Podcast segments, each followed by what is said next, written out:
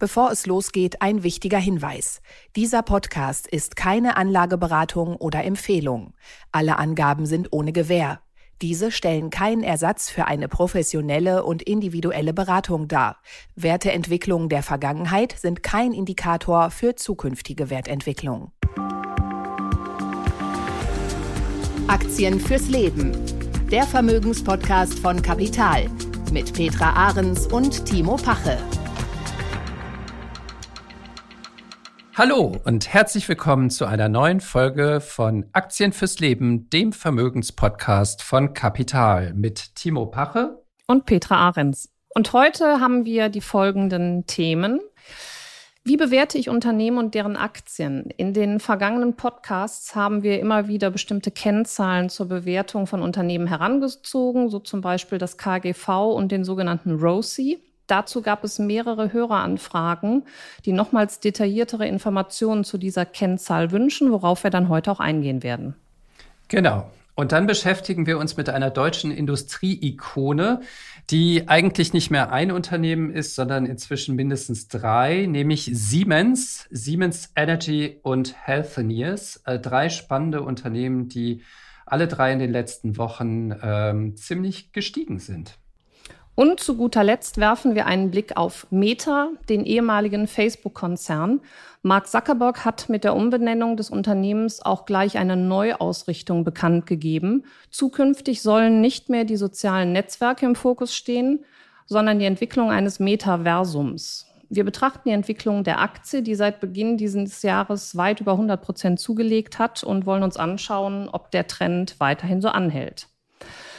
Aber Timo, zunächst lass uns mal über die vergangene Woche reden. Wir hatten Sehr ja gerne. zwei Zinsentscheide, einmal in Amerika, einmal für Europa. Und ähm, ja, wir wollen einfach mal schauen, ob es da viele neue Dinge gab. Und erwartungsgemäß gab es die natürlich nicht. Also die äh, FED hat erwartungsgemäß von den Märkten auch schon im Vorfeld eingepreist die erwartete Pause des Erhöhungszyklus bekannt gegeben. Ähm, gleichzeitig gab es eine Anhebung des sogenannten ähm, Dotplots. Weißt du, was ein Dotplot ist, Timo? Warte mal, der Dotplot, das ist doch immer diese ähm, Befragung oder ich weiß gar nicht, ist es eine Befragung oder destilliert man es wiederum aus diesen Minutes ähm, der FED-Ratsmitglieder sozusagen, die irgendwie abschätzen sollen, wo in den kommenden Monaten sich die Zinsen hinbewegen werden, oder? Super, super. Also so, so ähnlich ist es, genau, richtig. So also es ähnlich. ist im Grunde. ja, also ich, ich musste es mir, ich musste es mir erst nochmal durchlesen. Also daher bist du schon wesentlich weiter, als ich es vorher war. Das ist im Grunde genommen eine Prognose, die zur Inflation und zum Bitwachstum abgegeben wird. Und zwar von daher auch der Name Dotplots in Form von Punkten. Und jede einzelne Position wird als eine Person, wird als ein Punkt dargestellt. Und das sind die Mitglieder des Offenmarktausschusses, kurz FOMC.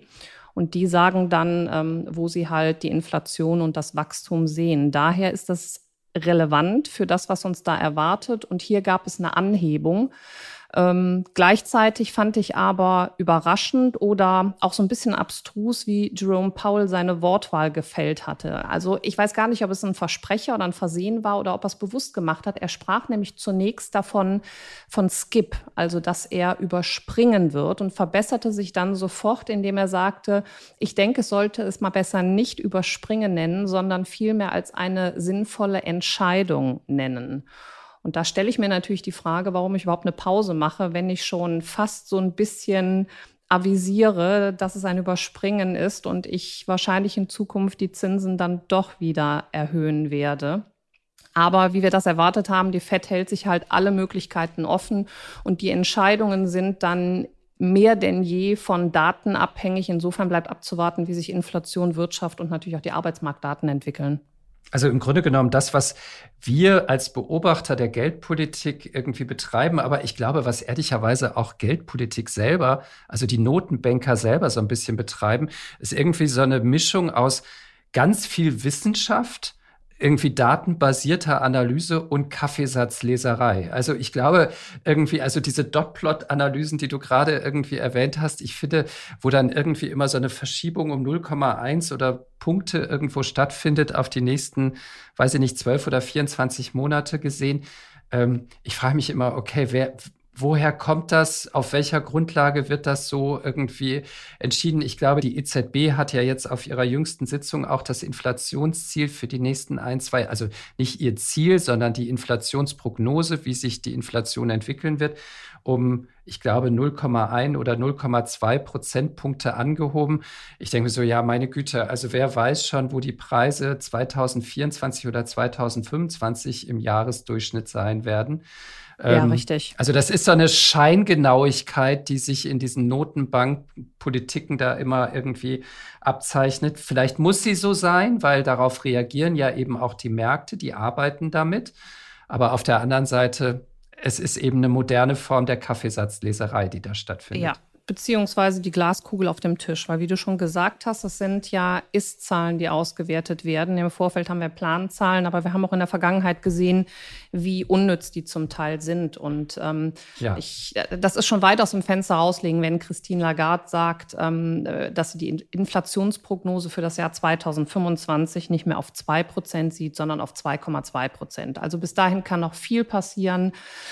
Es kann noch viel Wasser den, den Rhein hinunterlaufen. Und äh, sie hat ja dazu auch dann äh, ein Bekenntnis abgelegt, dass sie nicht sagen will, wo jetzt genau der Zinsgipfel liegen wird. O-Ton war, man werde es sehen, wenn er dann dort ist. Also nichts Genaues weiß man nicht. Und daher müssen wir abwarten, was hier passiert. Höchstwahrscheinlich sehen wir aber in Europa im, im Juli dann eine weitere Zinsanhebung von ich glaube, 25 Basispunkten. Das wird die Märkte auch weiterhin nicht überraschen. Das ist auch bereits eingepreist. Und zwischen Juli und September stehen dann zwei weitere Inflationszahlen an und diese werden darüber entscheiden, wie es mit der EZB und unseren Zinsen weitergeht. Ich meine, das Interessante ist doch zweierlei. Das eine, ähm, die Märkte verdauen die Zinsanhebungen inzwischen relativ gut, glaube ich. Also sogar sie interpretieren sie eigentlich so ein bisschen als Zeichen der Stärke, dass die Wirtschaft mhm, wahrscheinlich genau. doch robuster ist, als man äh, vielleicht noch vor ein paar Wochen gedacht hat oder ein paar Monaten befürchtet hat. Ähm, anders ist ja nicht zu erklären, dass der DAX inzwischen bei deutlich über 16.000 Punkten ist. Ähm, und das Zweite, was ich an den Äußerungen von Lagarde bemerkenswert fand, sie bereitet schon sehr deutlich darauf vor, zu sagen, Leute, glaubt nicht daran, dass es schon sehr bald wieder runtergehen wird mit den Zinsen. Die Märkte preisen ja zum Teil schon wieder Zinssenkungen ein. Hm. Und nach meiner genau. Einschätzung, so wie ich die EZB wahrnehme, sagt sie aber eigentlich die ganze Zeit, seid nicht zu optimistisch, dass die Zinsen schon bald wieder sinken werden. Sie können auch noch weiter steigen oder zumindest auf dem jetzigen Niveau dann lange verharren, bevor sie wieder sinken werden. Ja, richtig. Und, und wir sehen es an der Entwicklung der, der Bundesanleihen, wie du gesagt hast. Also äh, daher kann man davon ausgehen, der Markt preist bereits für März nächsten Jahres in der Eurozone wieder leichte Senkungen ein, was aber völlig konträr ist zur Kommunikation der EZB. Und daher glaube ich, dass wir da noch natürlich ein enormes Enttäuschungspotenzial mhm. hätten, wenn das nicht so eintrifft. Mhm. Und dann können wir sehen, was das mit den Märkten macht. Nachgehört. Petra, du hast es gesagt, wir haben tatsächlich Nachfragen bekommen zu einer Kennziffer, die du ähm, gerne und häufig verwendest und zitierst zur Einschätzung von Unternehmen und Aktien. Und ähm, auf die wollen wir heute ein bisschen näher mal eingehen. Stefan Schmidt, ein Zuhörer von uns, hat uns geschrieben, ähm, lieber Herr Pache, liebe Frau Ahrens, in Ihrem Podcast Aktien fürs Leben kommt in letzter Zeit häufiger die Kennzahl Rosie vor. Wie kann man diese Kennzahl berechnen? Ähm, ja, diese Frage greifen wir natürlich sehr, sehr gerne auf. Und ähm, vielleicht müssen wir einmal klarstellen, wir nennen die hier immer so ähm, etwas lustig Rosie. Ähm, tatsächlich äh, steht Rosie ja für Return on Capital Employed. Und wenn man das irgendwie ähm, abkürzen will, dann kommt da eigentlich nicht Rosie raus, sondern irgendwie sowas wie Rose C. Oder ja. ähm, Petra, wie würdest du es sagen? Rosie, ich würde es Rosie nennen. Ich würde dann auch bei dieser ähm, englischen, amerikanischen Aussprache nennen, obwohl ich im, im Internet auch ähm, Tutorials gesehen habe, wenn sie deutsch waren, wo man von Rocke gesprochen hat. Mhm. Aber wir bleiben bei Rosie, Timo, weil ich auch weiß, dass du den Namen so, so angenehm und schön findest. genau. Äh, gut, also ähm, wir haben uns überlegt, dass äh, du hast diese Kennziffer ähm, eingeführt hier in dem Podcast. Ich werde dich ein bisschen befragen und im Rahmen dieser Befragung kriegen wir dann hoffentlich raus, ähm, was man von Rosie ähm, halten soll, wofür mhm, sie taugt gerne. und, und ähm, wie man sie im Grunde genommen auch berechnet, wenn sie ähm, also liebe Zuhörerinnen und Zuhörer selber mal äh, Taschenrechner und Bleistift rausholen wollen, äh, dann erklären wir Ihnen jetzt, wo Sie hoffentlich die Zahlen finden dafür. Ähm, Petra, warum ist diese Kennziffer so wichtig und warum ist sie zum Beispiel aussagekräftiger als andere äh, Kennziffern zur Bewertung einer Aktie, ähm, wie das KGV oder Kurs-Cashflow-Verhältnis? Hm. Ja, ich hatte ja schon einige Male gesagt, dass das Kurs-Gewinn-Verhältnis für mich eine nicht prägnant ausschlaggebende Kennzahl darstellt. Also ja, per Definition handelt es sich um eine Rentabilitätskennziffer, die zum Ausdruck bringt, mit welchem Vielfachen des Jahresgewinns eine Aktie an der Börse bewertet ist. Aber das KGV wird berechnet, indem wir den aktuellen Kurs durch den Unternehmensgewinn dividieren. Somit sagt uns das KGV natürlich nichts darüber, wie viel Kapital benötigt wird, um diesen Gewinn zu erzielen. Daher muss auch eine Umsatzsteigerung nicht unbedingt positiv sein, wenn wir auch höhere Kosten haben, wodurch dann der Gewinn gegebenenfalls rückläufig ist. Ne? Das heißt, Rosie ist im Grunde genommen für dich eine bessere Kennziffer zur Bewertung der Rentabilität eines Unternehmens. Korrekt, ja. Unter genau. anderem. Unter anderem, okay, dann wollen wir jetzt noch wissen, für was denn noch? Ja, nicht für was denn noch, sondern äh, unter anderem ist diese Kennzahl für mich äh, ein Teil, um Unternehmen zu bewerten. Also wichtig an dieser Stelle ist natürlich zu erwähnen, dass es nicht die Kennzahl gibt. Mhm. Äh, eine Kennzahl alleine stellt nicht den heiligen Gral dar und Unternehmen mhm. sind immer gesamt zu betrachten und sollten natürlich dann auch laufend kontrolliert werden. Also nicht umsonst haben Fondsmanager oder auch ähm, wir Vermögensverwalter Börsensysteme wie Bloomberg oder Reuters, die eine Vielzahl von Kennzahlen innerhalb kürzester Zeit abrufen und damit dann die fundamentale Analyse und einen zielführenden Content ähm, haben und, und auch zur Verfügung stellen. Also wir zum Beispiel hier äh, haben insgesamt 25 entscheidende Parameter, Kennzahlen, die letztendlich Unternehmen auf unsere Beobachtungs- und oder Kaufliste bringen. Dazu zählen Sachen wie Gewinn pro Aktie, die Dividende oder Dividendenrendite, Cashflow, Umsatzwachstum, Eigenkapitalquote und vieles mehr. Also es gibt noch weitere Kennzahlen. Es gibt die sogenannten technischen Kennzahlen wie Vola, Momentum, der gleitende Durchschnitt. Den finde ich zum Beispiel auch sehr interessant, wenn man so ein bisschen mehr in diese Charttechnik abdriftet und letztendlich auch die Sentimentanalyse. Also es ist schon entscheidend, was so hauptsächlich die Meinung von Analysten hergibt. Wie schätzen Analysten Unternehmen ein? Weil letztendlich kann man dann davon ausgehen, dass auch die Menge sich auf diese Unternehmen stürzt. Und auch sowas muss dann betrachtet werden. Das heißt, Rosie ist nie alleine ein Kriterium für die Auswahl einer Aktie, aber es ist ein, ein interessantes Kriterium, ein wichtiges und es ist eben aussagekräftiger zum Beispiel als die reine Kurs-Gewinn-Verhältnisbetrachtung. Kommen wir doch mal darauf, äh, wie misst man jetzt Rosie und oder was genau misst Rosie eigentlich und kann ich das auch selber berechnen, wenn ich mir die Zahlen raussuche? Mhm. Also Rosie, Return on Capital Employed, ist im Grunde genommen nichts anderes als die Vorsteuerrendite oder die Kapitalrendite. Also der Rosie wird mit Erträgen vor Steuern gebildet und hierdurch entsteht ein besonders klares Bild davon, wie ein Unternehmen mit seinem Kapital umgeht. Und somit ist es auch wichtig, ähm, den, den EBIT, also Gewinn vor Steuern und vor Zinsen eines Unternehmens zu kennen. Der umfasst für uns ja die Umsatzerlöse und, und aktive Eigenleistungen, sonstige Erträge. Von diesen müssen dann der Materialaufwand ähm, abgezogen werden. Das können sein die Personalkosten und Abschreibungen und sonstige Aufwendungen. So, dann haben wir auf der anderen Seite der Formel haben wir dann das arbeitende Kapital, Capital Employed. Setzt sich zusammen aus dem Anlagevermögen, aus Vorräten, Forderungen aus den Leistungen und Lieferungen und den sonstigen Forderungen. Hiervon wiederum müssen wir die kurzfristigen Verbindlichkeiten abziehen. Das sind Verbindlichkeiten mit einer Restlaufzeit von bis zu einem Jahr. Das können sein Dispokredite, Anzahlungen, aber auch Steuern und Sozialabgaben.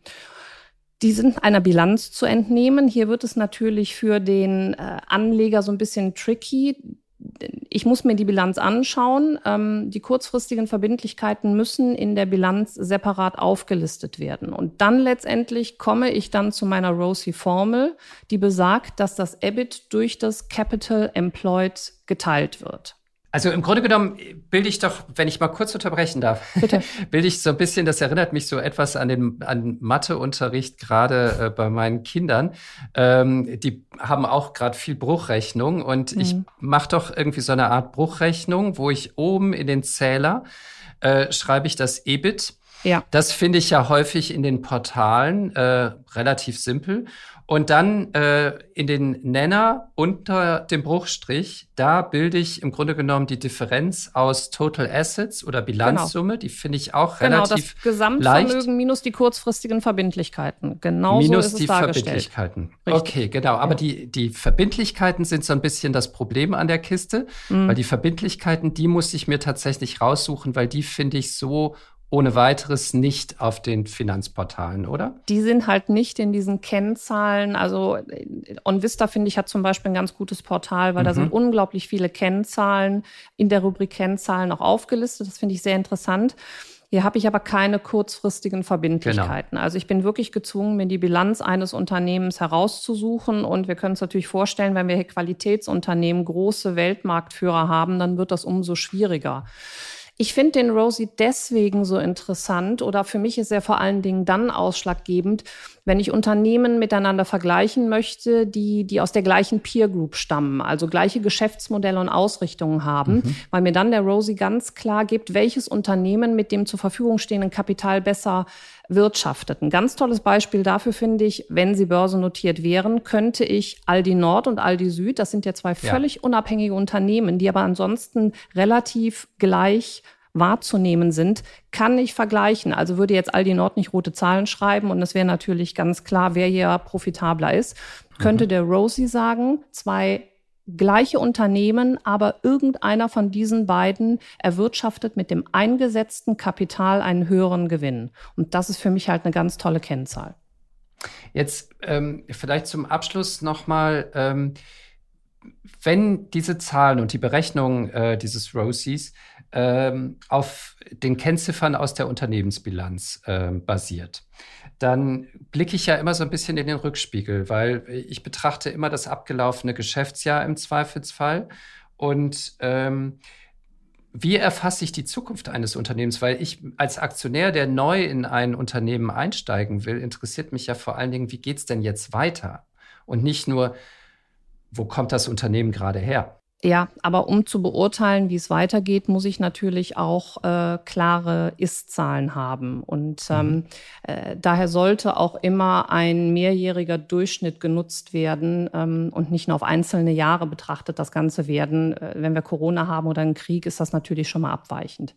Aber wenn natürlich über, über Jahre oder Jahrzehnte ein Unternehmen profitabel gewirtschaftet hat, was sich ja einer Bilanz entnehmen kann, dann ist die Wahrscheinlichkeit auch gegeben, dass es auch in Zukunft entsprechend mhm. gut und solide dasteht. Und natürlich gibt es ähm, Möglichkeiten, verschiedene Methoden, wie ich ein, ein Unternehmen beurteilen kann. Also es gibt das Ertragswertverfahren, da wären wir wieder beim EBIT. Es gibt das Substanzwertverfahren, ein Marktwertverfahren.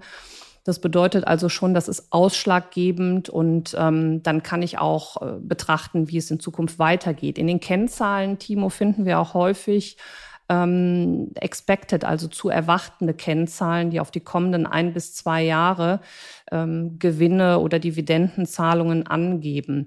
Das sind natürlich alles Zahlen, die sind nicht in Stein gemeißelt, aber sie geben einen Trend an. Ansonsten gibt es auch Kennzahlen, die sich so ein bisschen auf die nahe Zukunft fokussieren. Das finde ich auch gut, dass es nur die nahe Zukunft ist. Sonst sind wir wieder bei der EZB, wo wir jetzt schon wissen, wo 2025 die Inflation steht. Aber wenn du zum Beispiel das Price Earnings to Growth Ratio nimmst, also das, das PEG, das ist zum Beispiel das KGV eines Geschäftsjahres in Relation zum erwarteten Gewinnwachstum im kommenden Geschäftsjahr. Und mhm. dann bin ich schon mal so ein bisschen in der Zukunft und kann sehen, wohin der Trend läuft. Und wir hatten ja ohnehin gesagt, Rosie ist nie das allein selig machende Mittel, äh, sondern man braucht immer einen Mix aus mehreren Kennziffern. Und ähm, ja, der Blick äh, nach vorne gehört da mit Sicherheit dazu. und eine gehörige Portion Bauchgefühl. The Trend is your friend.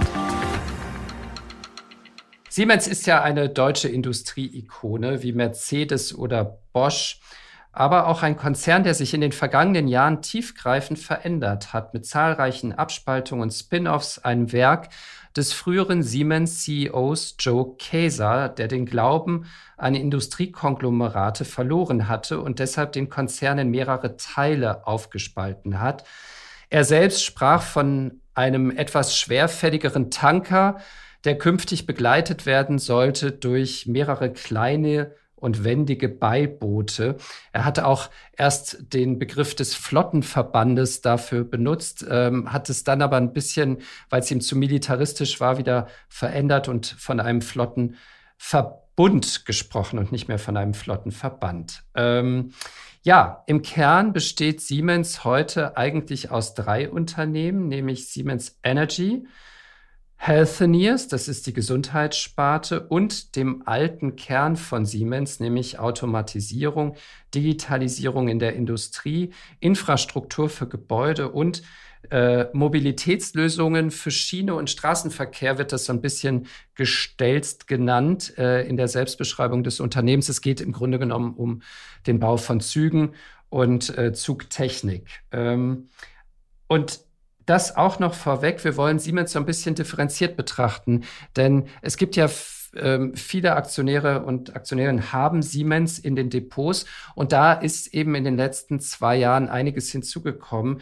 durch diese Spin-offs mit Siemens Energy und Healthineers. Wir wollen einmal gucken, was gilt denn jetzt, wenn ich Siemens seit einigen Jahren schon gehalten habe und äh, jetzt vor der Frage stehe, was habe ich von diesen drei Unternehmen inzwischen zu halten? Und davon unterscheiden muss man ähm, diejenigen, die jetzt überlegen, soll ich vielleicht in eine Siemens-Aktie einsteigen und wenn ja, in welche eigentlich von den vielen, die es da gibt? Und der, der Kern, der, der Kern dieser börsennotierten Siemens AG, der ist ja noch wesentlich größer. Also klar, wir haben diese Abspaltung von, von Energy und Healthineers.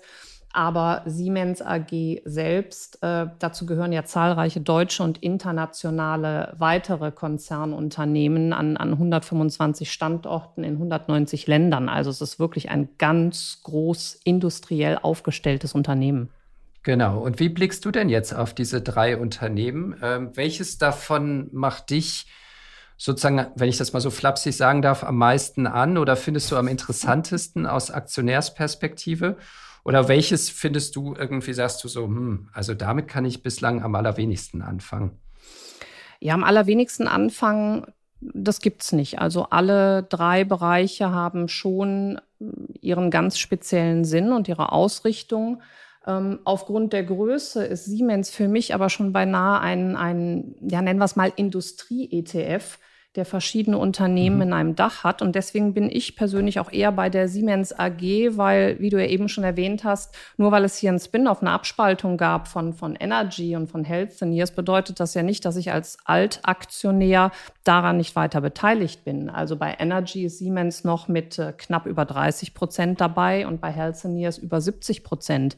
Bedeutet, wenn sich diese beiden äh, Spalten weiterhin, äh, Sparten weiterhin entwickeln, kann ich auch als Altaktionär davon profitieren. Und das gefällt mir ganz gut. Wenn wir uns das nämlich mal angucken, seit Abspaltung hat sich der Kurs der Siemens Energy bis heute kaum entwickelt. Also das ist mhm. auch mal wieder ein Beispiel dafür, dass es nicht immer wirklich so sein muss, dass wenn ein Unternehmen einzeln an die Börse gebracht wird, es einen höheren Wert dadurch erzielt. Ähm, hingegen Siemens AG hat sich seit Abspaltung um 60 Prozent, gut 60 Prozent wettgemacht. Also daher Siemens AG, ich bin nicht außen vor, ich bin nur wesentlich breiter aufgestellt.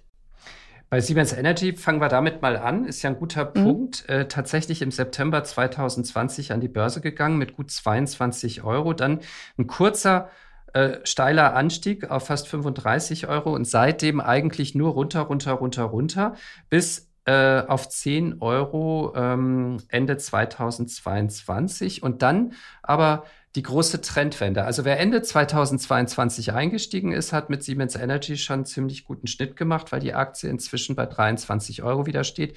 Knapp über dem Ausgabekurs von 2020, aber immerhin. Ähm, wenn ich jetzt überlege, in die Aktie einzusteigen, ich meine, vieles spricht ja eigentlich für Siemens Energy. Ne? Das ist einer der führenden äh, Energie wie sagt man denn, Energieausrüster im Grunde genommen ist ja kein Versorger, sondern die bauen Kraftwerke, die bauen Windparks, die haben Netztechnologie, die bauen die riesigen Anschlüsse, diese Konverter, Trafostation für den Anschluss von Windparks auf See an das Stromnetz an Land. Ähm, wenn da was gebaut wird, und da wird ja sehr, sehr viel in den nächsten Jahren gebaut werden in ganz Europa, dann ist Siemens mit der spanischen Tochter Gamesa noch dazu immer mit dabei und kann ja wahrscheinlich auf sehr viele, sehr große Aufträge hoffen. Ich glaube, irgendwo habe ich gelesen, das Auftragsbuch von Siemens Energy war noch nie so voll. Ich glaube, inzwischen über 105 Milliarden an Aufträgen oder 102 Milliarden Auftragsbestand. Alleine im ersten Quartal 2023 stieg das Auftragsvolumen um 55 Prozent. Das ist ja schon erstmal eine interessante Wachstumsstory, oder? Auf jeden Fall. Also Energy ist eine interessante Wachstumsstory, aber Siemens AG selbst will ja auch kräftig investieren, haben bekannt gegeben, dass sie zwei Milliarden, also doppelt so viel wie in den beiden letzten Jahren zusammen investieren werden. Davon sind 1,2 Milliarden bereits bekannt. Da weiß man, was damit passieren soll. Die verbleibenden 800 Millionen sollen in den USA und nach Europa fließen. Und zu den neuen Projekten gehören zum Beispiel der Bau einer neuen Hightech-Fabrik in Singapur mhm.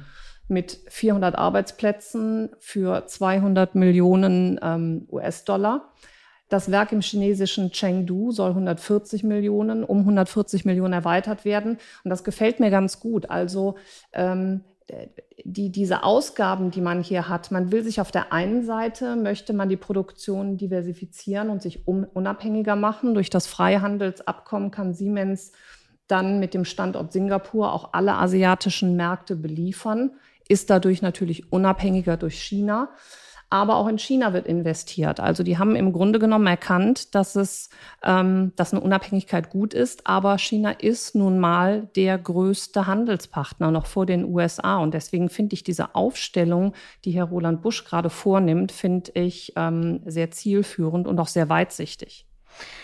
Jetzt haben wir im Grunde genommen, du hast es ja auch schon gesagt, für dich ist Siemens im Grunde genommen, also die, die alte Kern AG Siemens, äh, so ein bisschen der ETF ähm, für das Ganze immer noch. Industrie, ja, mhm, genau. Genau. Ähm, kommen wir doch einmal kurz aber noch auf Healthineers zu sprechen. Das ist die Medizintechnik-Sparte aus dem alten Siemens-Konzern. Wer mal äh, im Krankenhaus lag, kennt die Geräte in der Regel, weil die vom CT ähm, über ach, alles Mögliche machen. Ähm, und äh, die sind führend äh, bei Medizintechnik, Krebsdiagnostik, bildgebende Verfahren, mikroinvasive Operationstechniken. Alles total Hightech und trotzdem irgendwie ein schwieriger Markt offensichtlich. Ähm, viel Konkurrenz mit General Electric, ja, mit richtig. Philips.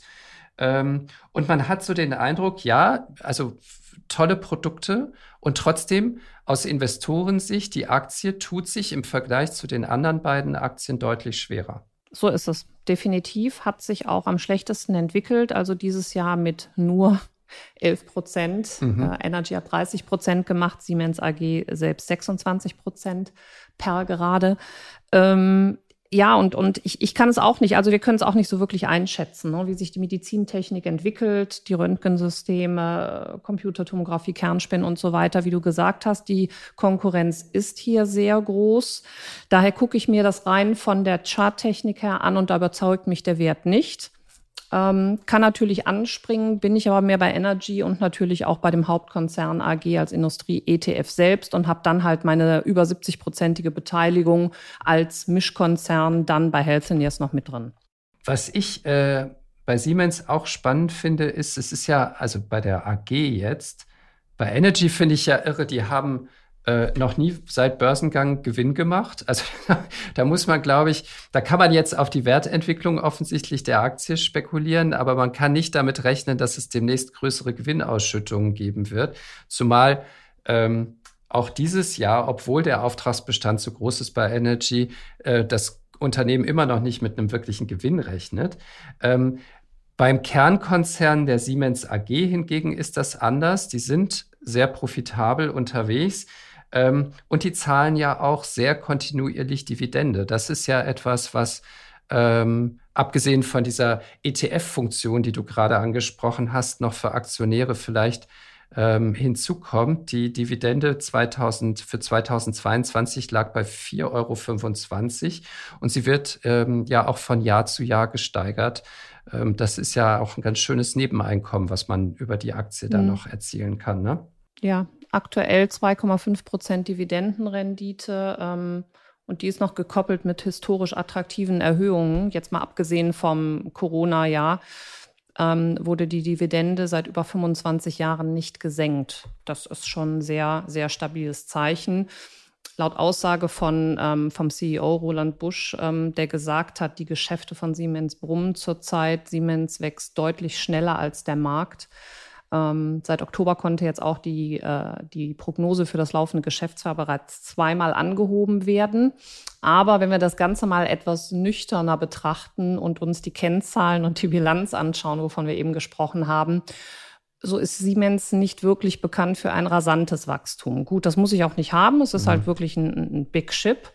Ähm, aber daher, also wir haben Corona jetzt mal rausgerechnet, haben wir ein gemächliches Wachstum von rund zwei Prozent pro Jahr.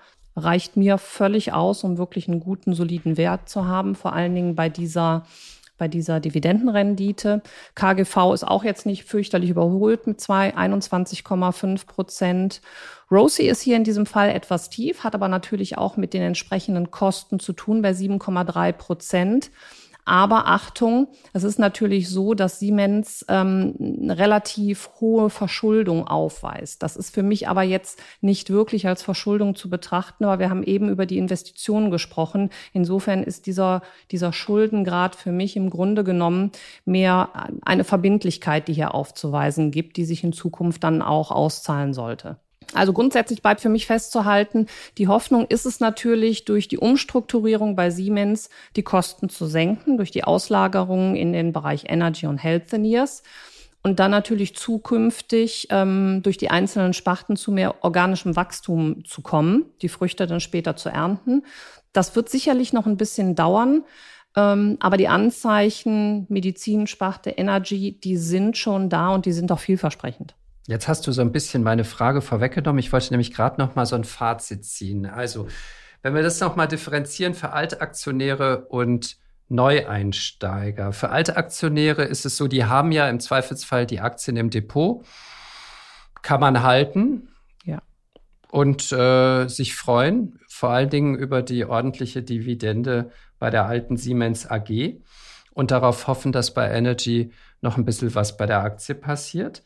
Für Neueinsteiger habe ich bei dir rausgehört, du favorierst im Grunde genommen den alten industriellen Kern, weil du sagst, dann profitiere ich bei den anderen Sachen sowieso auch indirekt mit.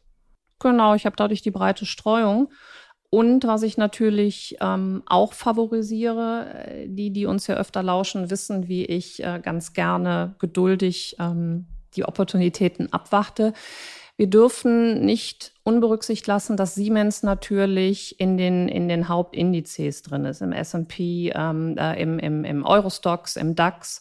Und dadurch haben wir natürlich hier einen Wert, der eine gewisse Abhängigkeit von der Indexentwicklung hat. Und das ist für mich das größte Schwankungsrisiko, was ich hier sehe bei einem Indexrückgang. Wenn wir also vermuten, dass die Märkte auf dem aktuellen doch recht hohen Niveau nochmal korrigieren, ähm, erwarte ich, dass sich Siemens dem nicht entziehen wird, was dann natürlich ein Nachkauf, Verbilligung oder Einstieg dann möglich machen würde.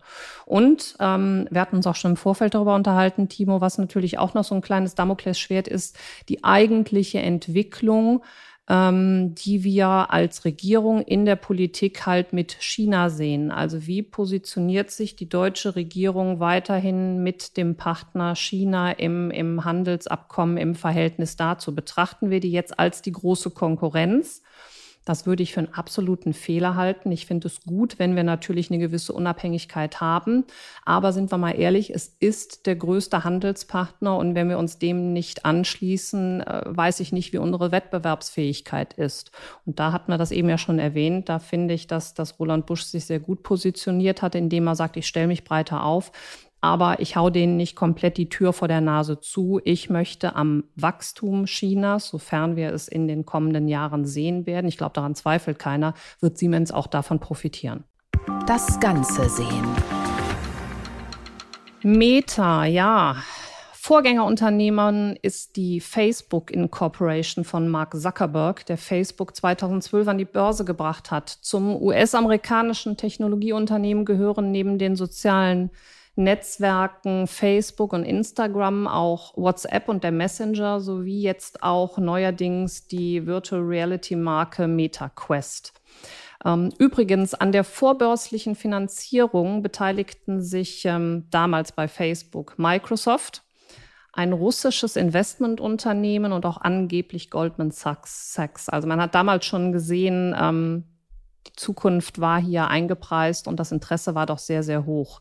2012 kam Facebook an die Börse der Börsengang selbst wurde als Fiasko bezeichnet. Obwohl Experten einen deutlichen Anstieg des Kurses prophezeiten, halbierte sich der Wert der Aktie in nur drei Monaten. Ähm, Facebook akquirierte dann viele andere Unternehmen und tat den wirklich wichtigen Schritt zur App-Familie, bei denen verschiedene Apps auch verschiedene Funktionen äh, gestalten konnten. Und ähm, ja, was jetzt passiert ist, ist, dass 2021 Mark Zuckerberg mit dem Unternehmen Facebook als Mutterkonzern mitgeteilt hatte, mit sofortiger Wirkung das Ganze in Meta halt umzubenennen. Und mit dieser Umbenennung kehrt auch die Neuausrichtung ein. Äh, zukünftig sollen nicht mehr die sozialen Netzwerke im Fokus stehen, sondern die Entwicklung des Metaversums.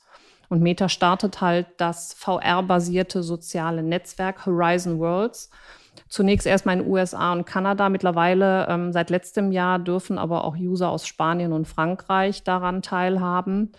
Und das Netzwerk ist im Grunde genommen der Prototyp für zukünftige Metaverse-Lösungen des Konzerns und wahrscheinlich auch für andere Konzerne. Also ein, ein hochinteressantes, zukunftsblickendes Unternehmen, was er da jetzt neu umstrukturiert. Zwei Gedanken von mir dazu. Ähm, das eine, die Börse hat ja diese Zukunftsstory von Zuckerberg nicht sofort gekauft. Also ähm, die, die Aktie ist ja in den letzten, vor allen Dingen ähm, von Juni 2021 im Grunde genommen, da ging es los, da stand die Aktie bei rund 350 Dollar und seitdem ist sie bis November 2022 mehr oder weniger kontinuierlich gefallen, kam noch mal runter auf 100 Dollar. Das heißt, da gab es zunächst mal irgendwie eine große Skepsis gegenüber diesen ganzen Plänen, die Zuckerberg da vorgestellt hat. Und das andere, Facebook oder Meta ist im Kern dennoch bei allem Metaverse ein Werbekonzern. Ich glaube, 98 Prozent der Umsätze macht äh, Meta mit Werbung mehr oder weniger personalisiert ausgespielt in den ähm, Timelines bei Facebook, äh, Instagram etc. pp. Ähm, bekommen die Nutzer Werbung wie auch immer angezeigt in Form von Videos, in Form von äh, einfachen kleinen Bildchen. Und ähm, das ist im Kern immer noch das Geschäft dieses Unternehmens seit vielen, vielen Jahren unverändert. Ja, das ist ein Selbstläufer, wie du gerade schon gesagt hast. Natürlich durch die Nutzung dieser Plattform, ähm, allen voran Facebook und jetzt auch immer stärker werdend Instagram, ähm, kommunizieren die User und das wird halt ähm, durch KI so abgefragt, dass du dann später deine ähm, persönliche Werbung geschaltet bekommst. Das sind 98 Prozent. Auf der einen Seite ist das natürlich ein, ein Brett und könnte man als Klumpenrisiko ähm, bezeichnen, sehe ich aber weniger so, weil okay, Facebook verzeichnet jetzt äh, mittlerweile in Europa und den USA in den Hauptmärkten stagnierende Nutzerzahlen, aber Instagram wächst ungebrochen mit über 50 Prozent pro Jahr. WhatsApp kennen wir alle, hat überhaupt keine An Einschränkungen von, von Alter, also sind sämtliche äh, Gruppen vertreten. Und daher sind die breit aufgestellt und die Werbung ist natürlich auch letztendlich ein ähm, kein kostenintensives ähm, Business, sondern hier hat man im Grunde genommen immer wiederkehrende Erlöse, Erträge, die man äh, generieren kann. Wir haben noch weitere Umsätze bei. Also wir haben aktuell sind es 2,8 Milliarden äh, Nutzer auf, auf, diesen, auf diesen genannten Plattformen, die mindestens einmal pro Monat ähm, wirklich auch online sind. Und ähm, weitere Umsätze werden auch generiert durch ähm, eine eigene digitale Zahlungsoption. Das ist ähnlich wie bei PayPal. Ähm, und dann kommt halt jetzt hinzu diese MetaQuest X äh, Oculus ähm, VR-Hardware. Und, und das ist natürlich äh, die absolute äh, Spekulation und das Potenzial, was Meta ex-Facebook zukünftig haben wird. Das wird honoriert an der Börse. Du sprachst es eben schon an, Timo. Ich bin mir aber mhm. nicht ganz sicher, ob das nicht auch irgendwo eine Gegenbewegung ist von diesem unglaublichen Abfall, den wir gesehen haben. Aber wie alle Technologiewerte und auch wie die anderen Technologiewerte gibt es dieses Jahr diese enorme Erholung. Die ist aber auch bei Meta stärker, fällt die aus als bei anderen. Du hattest es erwähnt, ich glaube aktuell year to date 100, 120 Prozent knapp in der Erholung. Das ist schon anständig. Also das ist nicht nur eine Erholung auf den Abfall, sondern hier wird auch etwas honoriert, was Mark Zuckerberg wirklich wieder in den Markt gebracht hat. Aber die Frage ist ja, wird sozusagen die Zukunft honoriert äh, in Form dieses Metaverse, wo wir alle, wir hatten es ja letzte Woche schon äh, auch im, im Zuge von Apple und dieser Vision Pro Brille, ähm, wo alle noch nicht so richtig einschätzen können, in welche Richtung geht das und wird das wirklich die Zukunft sein?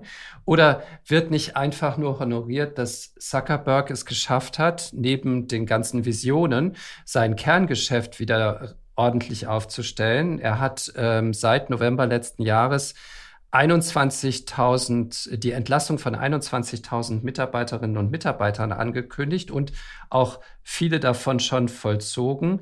Das ist ein gutes Viertel der Belegschaft. Also da sieht man auch, wie, wie groß und auch ein bisschen, sagen wir mal, ähm, fett dieser Konzern angesetzt hat in den, in den letzten Jahren.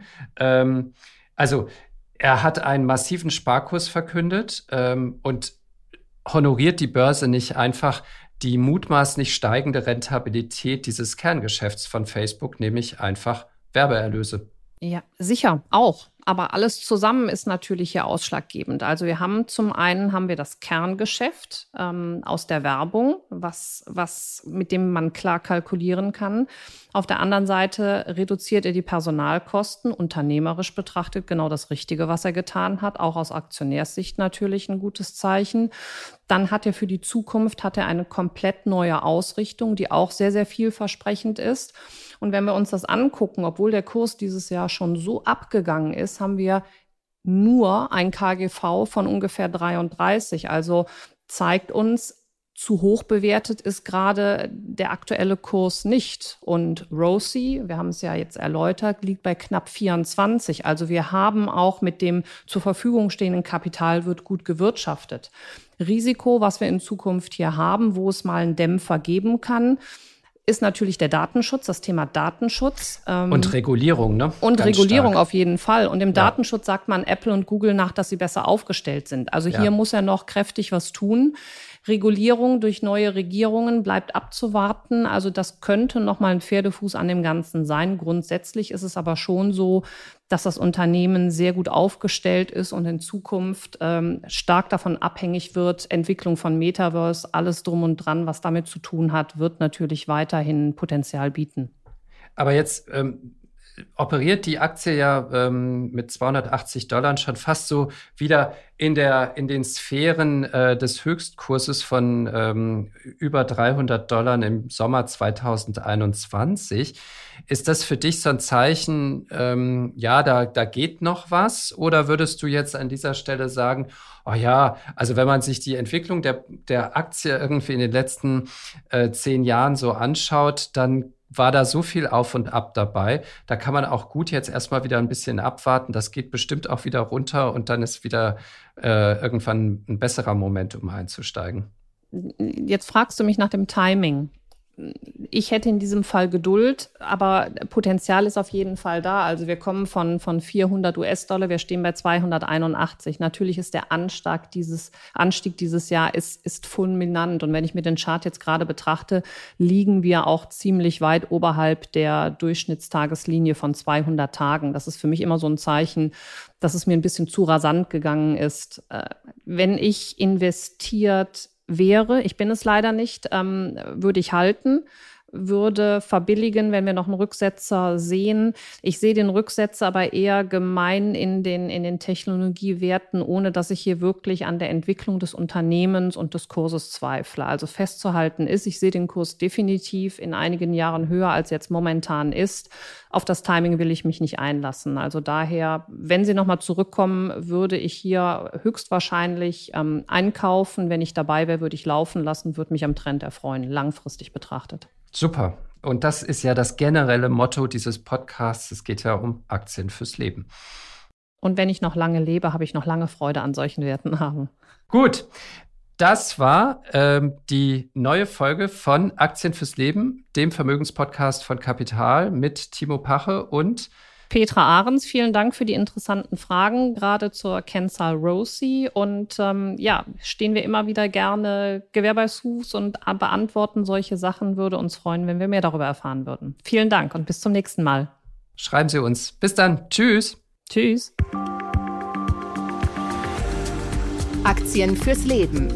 Der Vermögenspodcast von Kapital mit Petra Ahrens und Timo Pache.